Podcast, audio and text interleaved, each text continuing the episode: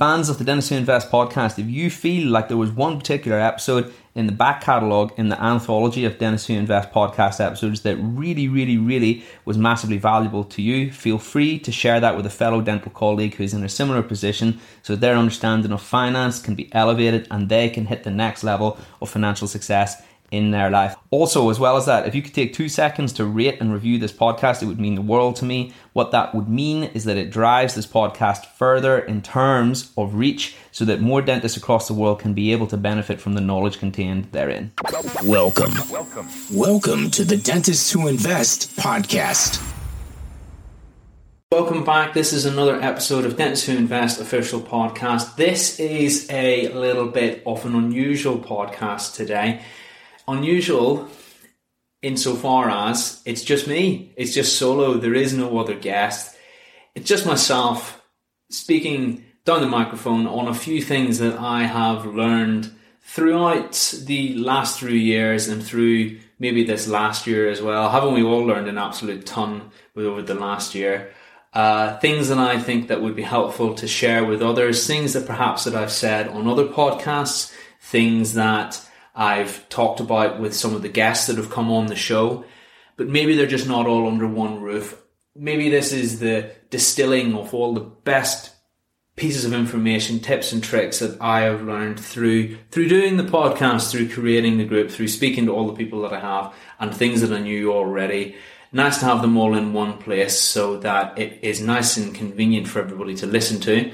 And those who may not necessarily have heard them before, it's quite accessible to them as well. And that's why I wanted to do this. I've been meaning to do it for a little while. As it happens over the Christmas period, people are a little bit podcast guests are a little bit more hard to come by, which is totally understandable, of course. I think it's partly because I haven't been attempting to get as many guests on. I'm trying to be respectful of people's Christmas holidays. It's a nice time as well for me to speak. It's pertinent insofar as it's a nice time of year. It's a year that we're looking back, we're reflecting on 2020, we're looking forwards to 2021. A lot of people will be turning over a new, uh, you know, a new leaf in the new year. It's a new year, new me. That's the cliche. And it comes at a time of reflection. It comes at a time where I think that if we are, well, we're certainly more receptive to positive change in our life and maybe some of these things that I'm about to speak on a little bit in this episode, it's a good time to enact them. And I think it will be helpful to hear them. And also interesting for me to just put it all down and just, I, I always have fun making these. I learn a lot, even if it's things that I already knew. I refresh myself. So it's just great to be able to put this all in one place and hopefully it will be of use to those listening. And definitely I've learned a little bit by reflecting on things as well. So without further ado, let's delve into the content of this to- this podcast. We're going to talk about investing. We're going to talk about things that I've learned, things that I've learned about social media. And at the end, I want to talk a little bit about what I'm expecting, where I'm expecting the group to go in the new year, where I am expecting the podcast to go. And as well as that, just some reflections on general investing and maybe a little bit on Bitcoin chucked in there as well. First and foremost, something that I could have benefited from hearing a long time ago. Now, this might sound obvious. A lot of people out there will have already thought of this. Whatever stage they're at of their investment journey, it's probably the very first thing that you'll think of, but it's maybe something that I hadn't really ever had articulated to me before. Uh, before I started investing, and definitely think it will be a useful thing to hear, and that is what is your plan for investing. Now that might sound obvious. A lot of people will say, well, my plan is to get rich, of course, but what is wealth? What is richness? What does that look like for you? It might look different to how it looks for me, and so on and so forth to the next person, the person after that, and what have you. Whether you're investing or trading, I've come to learn that a plan gives you something that you can objectively measure your successes by.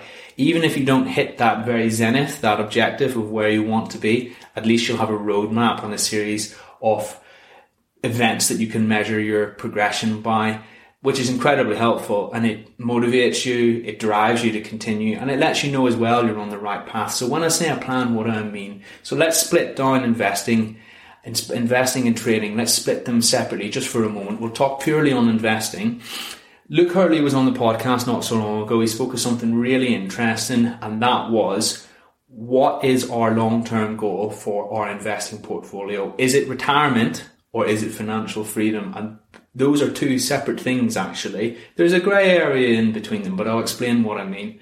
Retirement is when we reach a point in our lives that we no longer work. We cease to work. We cease to work forevermore. Retirement may be your ultimate goal. It may not be. Some of us like our jobs. Some of us want to continue working, and that's fine.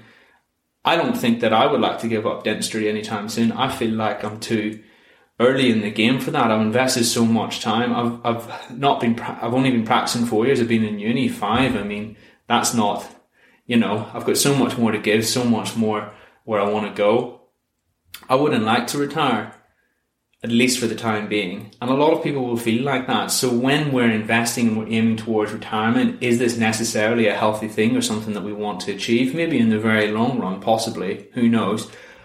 But all I'm saying is that maybe when we when we when we think about investing in those terms and maybe it's as black and white as we're investing to retire is that always true not necessarily the case maybe maybe you would prefer to have financial freedom. Financial freedom is the point where we no longer need to work to sustain ourselves financially. We can choose to continue working if we want totally fine. However we have the option which is wonderful. Amazing time to talk about it at the end of 2020, given everything that's happened this year. Coronavirus has taught us that maybe dentistry isn't as certain, isn't as much of a guarantee in terms of a source of income as what we previously thought it was. Will we ever see a point in time again where we have this massive black swan event like coronavirus, which stops us from working, prevents us from working? Probably not. But is it sensible to have a side gig to hedge ourselves against this? That's almost certainly tr- true as well. If nothing else, from the point of view of creating a more healthy, broadened lifestyle in which you don't have to focus purely on one thing. I made the mistake of spending all my time learning about dentistry, or at least 90% of the reading I did was about dentistry uh, for many years and I realized that when coronavirus came, that was all out the window to a degree. And it was my, my, my passion or my long term interest in, in investing. Thank God I had that to fall back on.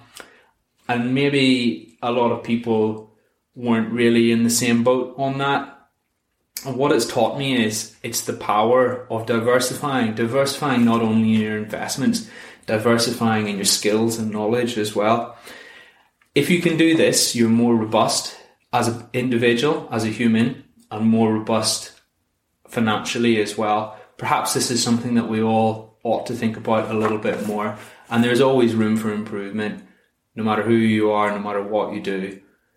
Definitely, I think that that this year has highlighted how much of an issue that is, and maybe how much we didn't think about that before as dentists. I definitely could have improved, and, I, and maybe then I feel like I'm saying the obvious out loud a little bit to those listening, but hopefully there'll be someone out there who will take, will use this as an inspiration to branch out a little bit and do something else.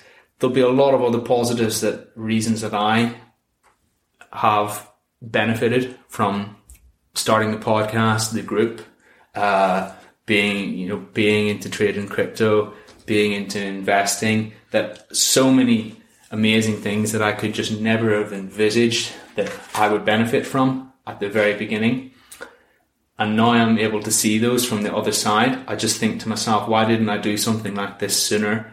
And maybe somebody out there who's thinking about taking the plunge, I absolutely implore you to just go ahead, put yourself out there.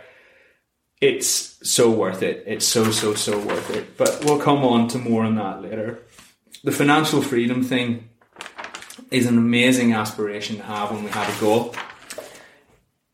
We don't always not want to stop working. Not all of us do.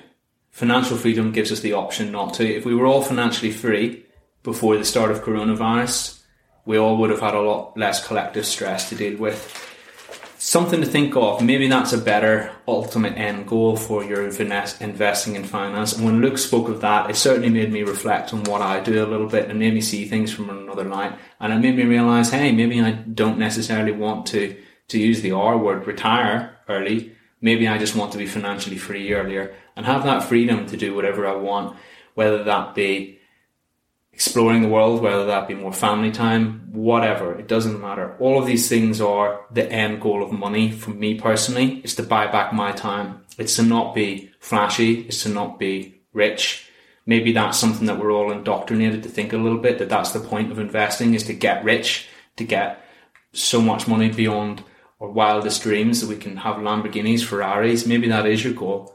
But for some people out there listening, maybe that's just another interesting way of thinking of it. To have money to invest is to save money in the first place so that we have the available liquidity, funds, money to be able to do so.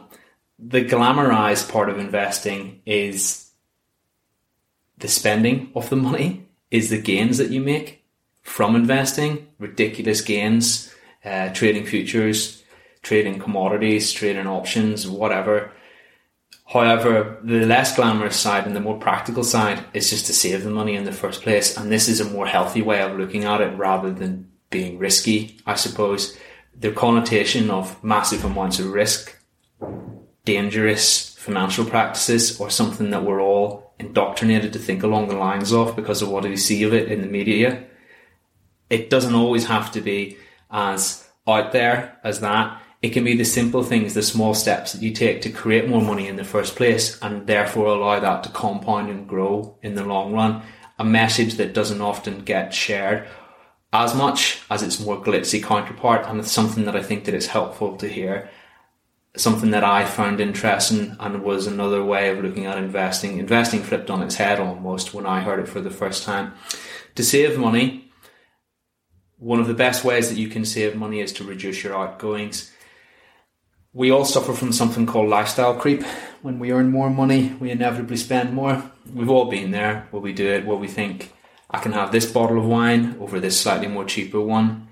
You're tempted to because you know that you're earning more and you can afford it. While I'm not saying that you shouldn't enjoy your life and enjoy your hard work, keeping a lid on it is something that we need to do to a degree. There needs to be a hard cap in there somewhere, unless you're a billionaire, which none of us are. There'll be there's very few people in the world who are billionaires and can afford to live this opulently lavish lifestyle that reaches a point where money is absolutely no object.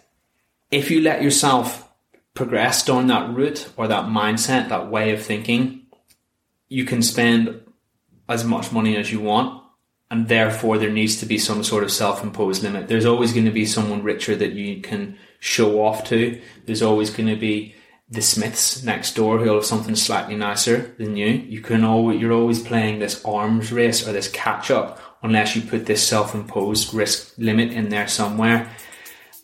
That is a hard thing to do.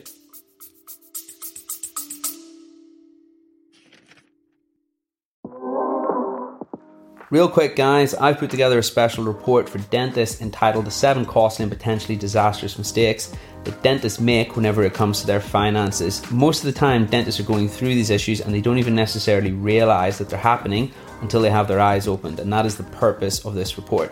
You can go ahead and receive your free report by heading on over to www.dentistwhoinvest.com forward slash podcast report, or alternatively, you can download it using the link in the description. This report details these seven most common issues. However, most importantly, it also shows you how to fix them. I'm really looking forward to hearing your thoughts.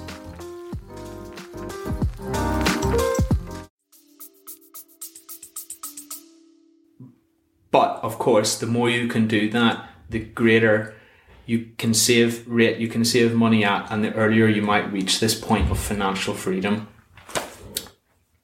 so first and foremost, saving money is the easiest way. Just looking at things, just maybe questioning things that do you need to spend X, Y, and Z on a really fancy car when it could be something a bit more practical but still look nice? It's possible, you know.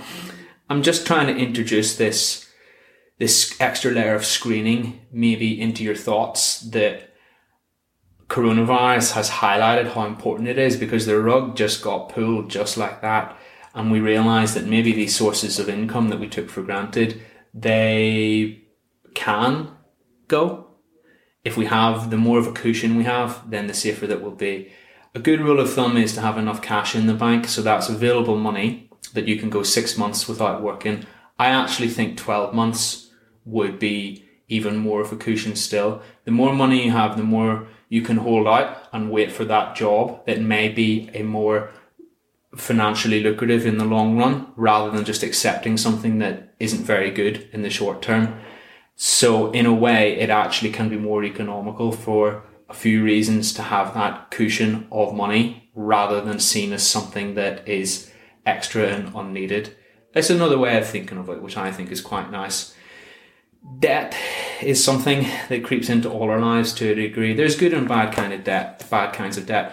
Now, I am, of course, not a financial advisor, so I can't advise everybody, generally speaking, what they might be the best, what might be the best approach to their individual lifestyle. But let's say, for example, that you have a credit card, you know that there's some silly amount of interest on your repayments, and that's eaten away not only the money that you have to repay, but it's increasing every month and it's compounding.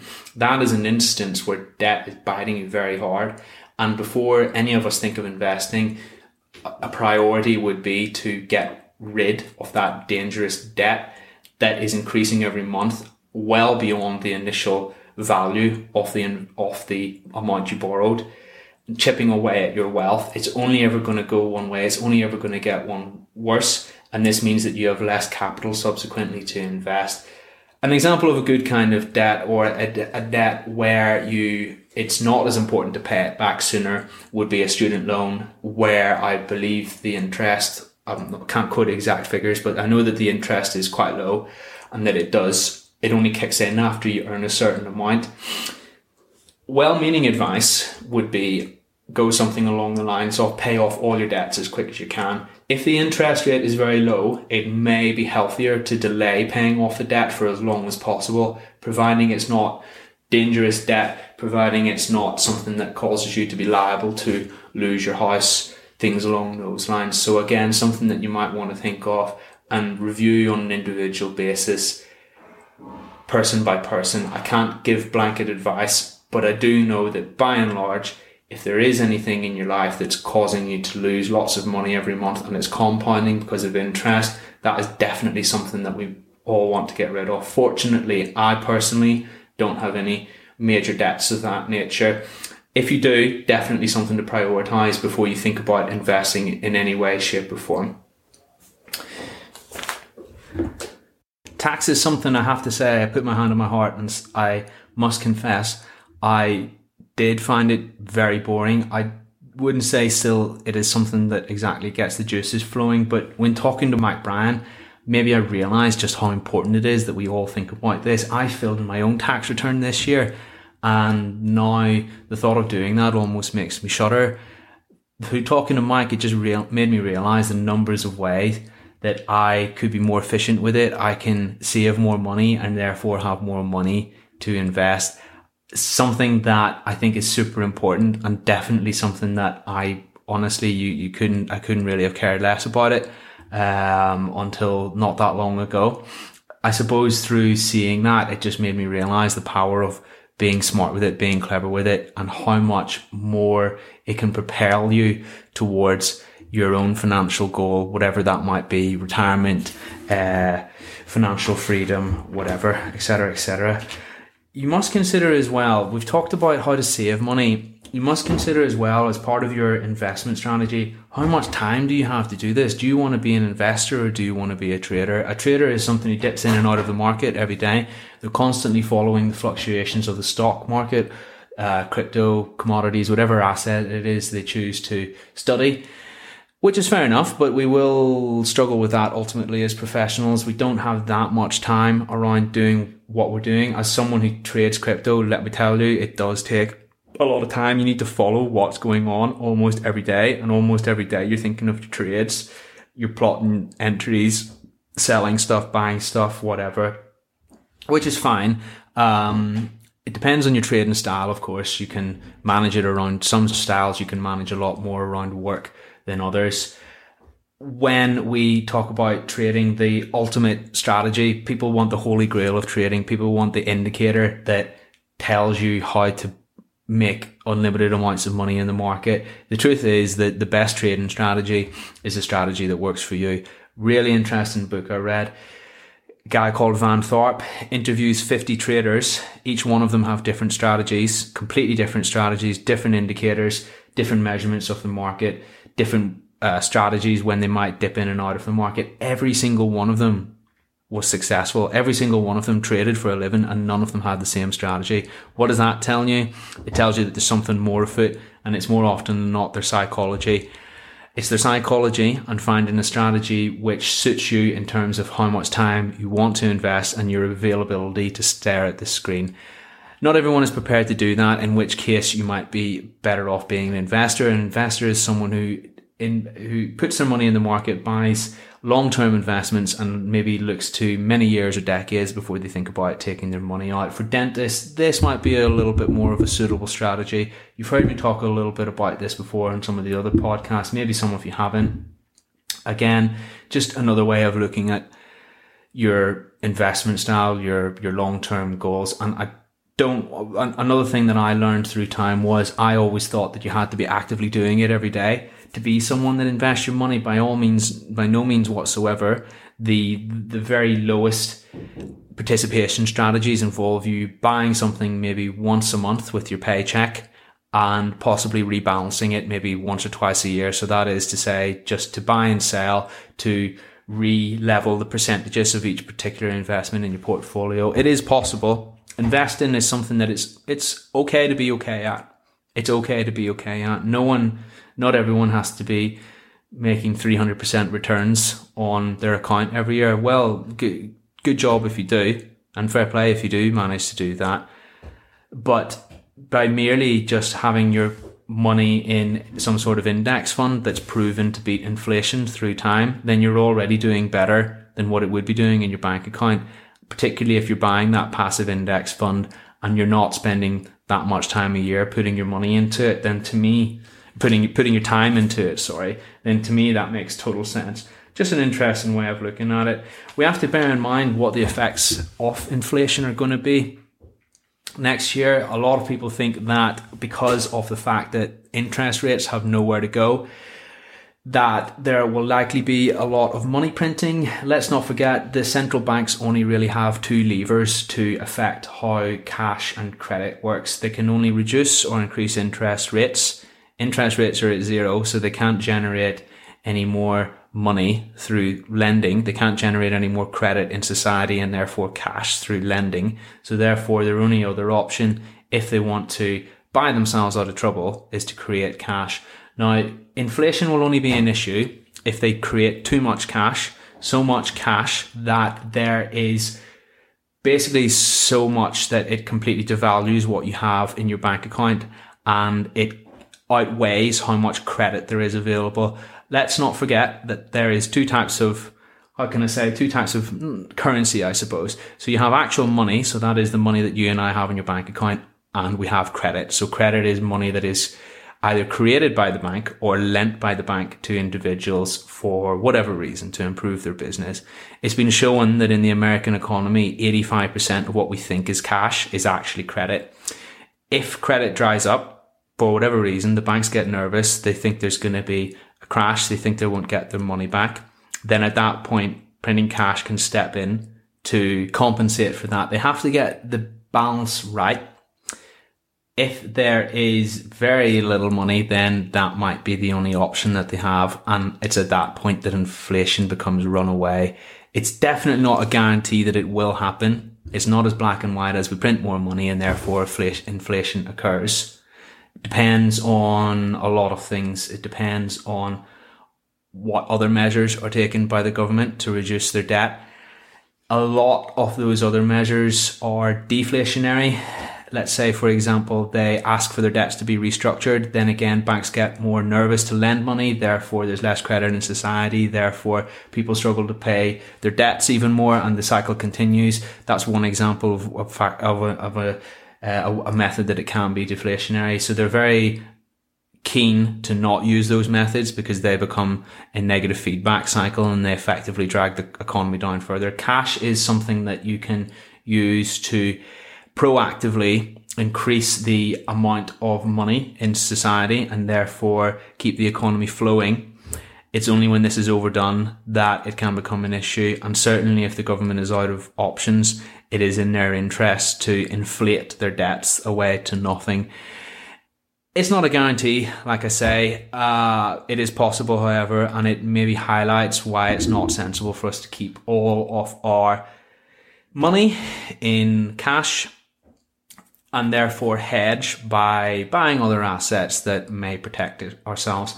An example of a good portfolio that you might want to use is first of all, you have your monthly income you'll use some of that money to pay your outgoings and maintain your emergency cash balance of six to 12 months.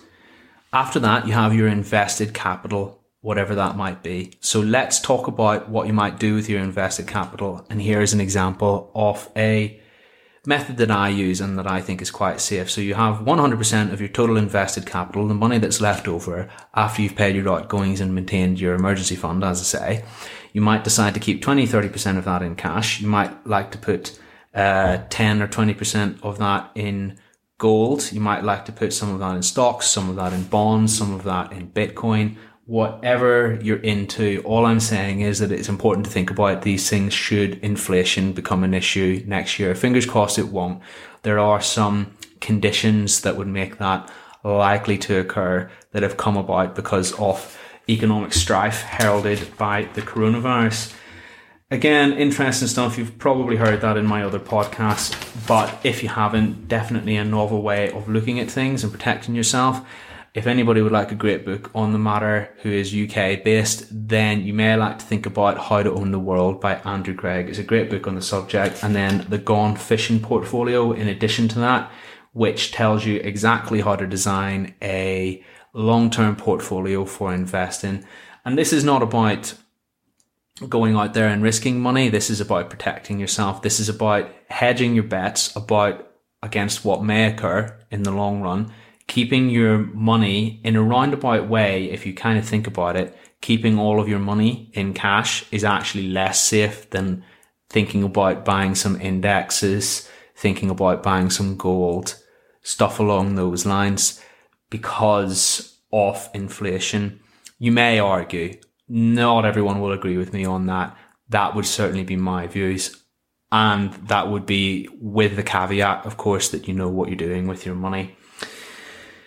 I suppose when you thought about what you'd like to achieve and you thought about the means of which you're going to achieve it and through and saving money, as we've just touched upon, you might like to look at your goals and how you might want to get to those goals specifically. Diversifying is very important. So that means holding a little bit of various different things. You can mix and match that as you want. There's some ways that are better than others. I don't think that anybody should be over leveraged. So that means have most of your money in one asset. There was once a time in my life a couple of years ago where I just liked to have as much as I could in cash if I could go back now, I'd uh, definitely give myself a good slap around the face uh, because I've seen the merits or the the merits of investing and maybe why that's so inadvisable to keep it all in cash. There is the age old argument of whether you should hire an IFA or DIY. Once upon a time, I was very regimented, very restricted in my views, and I always thought that a DIY portfolio uh, of buying your own stocks and bonds was vastly more advantageous than having an IFA. There is a lot of, if you're looking at it purely in terms of economics and you know what you're doing, you can save a fair bit of money over the long run, even if the IFA's fees only are maybe 1% to 2%. Not everybody will be comfortable with investing their own money. Some people like the security, that's totally fine as well, in which case an IFA might be more suitable for you and you would prefer to outsource the obligation to somebody else. What I will say is an interesting fact that's often thrown around is that if you look at passive funds versus active funds, so that is funds that purely mirror a large index, which are totally autonomous and have nobody running them, versus people who are, well, funds, sorry, that are actively traded by an individual who will buy and sell shares on your behalf should you invest in it. It's very difficult for those people to beat the market because of their fees that they charge. You might know that 93% of passive funds, 93% of the time, active funds are beaten by passive funds in the States. In the USA, that is true. In the UK, Luke Hurley actually recently told me that the stats are a little different in the UK. It's actually more like 75% of active funds uh, struggle to beat passive funds such as the FTSE 100. It's just something to bear in mind and maybe that if you were to do a little bit of reading around the subject of managing your own finances, managing your own investment portfolio, you'll see that there are some inherent advantages that you have over somebody else who is managing it on your behalf.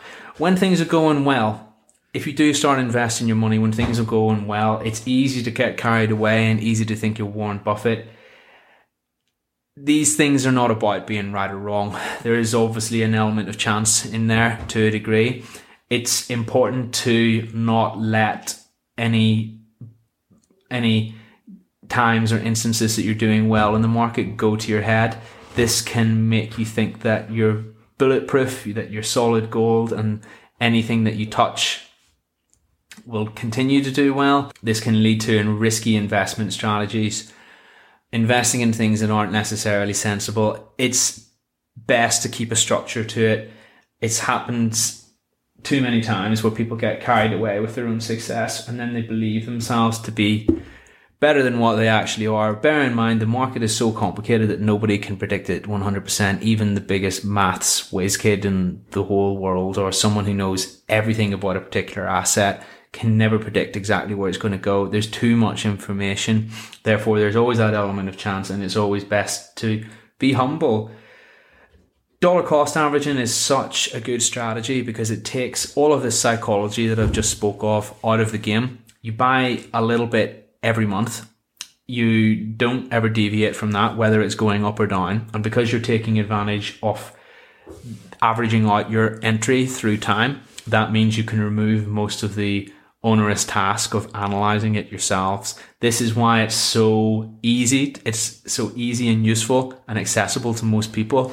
It means that you don't have to envelop yourself in reading loads of books and materials and spending time meticulously studying things, which you may, given even if you know every what every single book on the matter says on a specific subject on technical analysis, you still will will get it wrong because, as I say, there's just too much information out there for any one person to get their head around. That's why dollar cost averaging is so useful and something that you might find easy to implement into your long term investing strategy. The most important thing is to stay in the game. When I say stay in the game, is what I mean is not have all your money in one stock, not have all your money in one commodity, whatever Yes, that may come off. The biggest gains occur infrequently. However, I'll say that again the biggest gains occur infrequently. You may get lucky, but chances are you won't because it's infrequent that that sort of thing happens. If you're out of the game, i.e., you lose all your investment capital, it's gone for good, and those amazing opportunities that do come along with time, you won't have the capital to capitalize on them. So it's always best to manage your risk not have too much money in any one thing and just always be conscious of that, even if it looks like the most surefire bet in the world. The number of ridiculous reasons why companies fail that are completely unforeseen. Well, no one can ever see, no one can ever see those sorts of things coming. And therefore it's always best to hedge and never have everything all in one asset. Remember that the S&P has increased 10% year on year since 1957. That is something that we can easily, easily have a stake in through most cap, most stocks and shares ISAs. Something to think about. I'm not saying it's as simple as that. Will that change in the future? Maybe. Who's to say? Again, we don't want to put everything into one asset just a healthy thing to think about and something that definitely flipped how I looked at money and investing on its head whenever I began this journey initially. You know, those things you'll know that investing doesn't have to be as complicated as everybody makes it out to be. It's okay to be okay at it. Which kind of turns on its head the received knowledge that you have to spend a lot of time analyzing charts and looking at the computer. I hope that those things have helped. These, some of those are things that I knew before. Some of these are things that I've been saying for years. And some of those are things that I've learned from having conversations through this podcast that are definitely useful to hear once more. Let's put the investing aside from a moment. On a more personal note, the power of social media is something that's really blowing me away. Um, I definitely really didn't fully appreciate it until I started the group, started the podcast, all of the rest. And from the point of view of just how much it's enhanced my life and how much I enjoy doing it, I really think that it's something that maybe a lot of people who, like myself, are maybe not really conscious of. And it really has just, I've learned an absolute ton. I think a lot of people have benefited from it. It's been so much fun so far. I would encourage anybody else out there who does have a passion or something that they're interested in to really think about creating some sort of community, whether that be in dentistry, whether that be uh, outside of dentistry. There is always more space for groups on Facebook for com- communities of people who are interested in something that's 100% worthwhile. And I definitely think a lot of people stand to gain from it. From the point of view of just maybe like myself, it's just giving you a new lease on life. Worth thinking about 100%. I've made so many friends. Uh, I would like to think that I've helped some people by undertaking this as well. This year has saw me commit to being a dedicated lifelong reader. This is something that I have always I've always tried to read throughout my life, uh, but to put things into context, before before uh, a few months ago, before lockdown, the book that I was reading, I'd been reading it for about six months I definitely didn't dedicate anywhere near as much time as to as what I dedicate to it now. It's a complete life hack. You'll learn so much, so much more things that you can teach others, so many more things that you can enact in your own life from brilliant books. If you think about what a book is, it's the distilled knowledge on a particular subject of an expert in that field. It's the result of a culmination of, even in some instances, a lifetime's worth of effort placed in something that you can access and use. When you think about it in those sorts of terms, you know you'll re- you'll realize that you could devote your life to studying this particular subject and probably wind up roughly with the knowledge that's contained in this book. So it's a shortcut to achieving that. And when someone has devoted that much of their life to learning about one particular thing or studying it, there usually is a lot that you can pick up from them. Complete life hack. I definitely wish, I mean, I always was interested in books, but I definitely wish that I'd been a lot more dedicated to it than I had done before. Those would be the greatest, some of the greatest things that I've learned this year. I think, as well as that, another really convenient method of learning a lot of things is podcasts, something that I've never really been aware of too much. The fact that you can just put them on wherever you fancy, you can be at the gym, you can be driving somewhere, and you can learn quite a lot through doing this is something that I've become a lot more switched onto, a lot more in tune about. And certainly, if there was no such thing as podcast, then I wouldn't have been able to start mine as well. So, grateful to them on that front too. I actually have to say, I don't think I'd listened to a podcast in years until I went on Jaz's podcast. That was the that was the first one that got me thinking. It was a little while ago was just getting up and running. And it made me realize that actually they're quite a useful method that's accessible to a lot of people to getting your message across. They're very versatile and they're interesting and they're convenient 100% I'm going to endeavor to listen to more in the new year. I listen to crypto podcasts almost every day where I'm, when I'm in the gym, when I'm in a car going somewhere, Really, really worthwhile. 100% useful. And I wish someone would have told me that a lot, a lot sooner. So in essence, what I'm saying is if you have a passion, definitely put yourself out there. You probably, like me, you'll never really realize just how many good things can come of it until you at least try. And as well as that, I'm going to make every conscious effort of every, every spare hour of every day to learn things. Apparently, the average CEO reads 20 books in a year. So that's your benchmark to go on. If you can read 20 books in a year, then you're comparable to the average CEO. I said that I talk a little bit about Bitcoin at the very start of this podcast. What an amazing few weeks it's been for Bitcoin. We've seen the price rally from rough, roughly, well, just less than $20,000 to about 27 or 28 as of yesterday which is amazing. I mean, that's a 50% increase in value if you would have invested not that long ago. Most people who've ever bought Bitcoin have made profit at this stage. There is a few interesting narratives about why it's kicking off at this point. It's really difficult to pinpoint it down to one. One would be the decrease in supply. Two would be the macro conditions of money printing. Three would be the fact that a lot of large companies are now getting involved with it, hoarding it. Most people, because they realize that the price is going up, aren't selling as well. Therefore, that's only going to increase demand to, therefore driving the price up. It's really difficult to pinpoint it down to one particular thing. What I will say is that historically, when Bitcoin broke its all-time high, as it did a few weeks ago, just as I said, when it went past $20,000. It continues to rally for a year afterwards.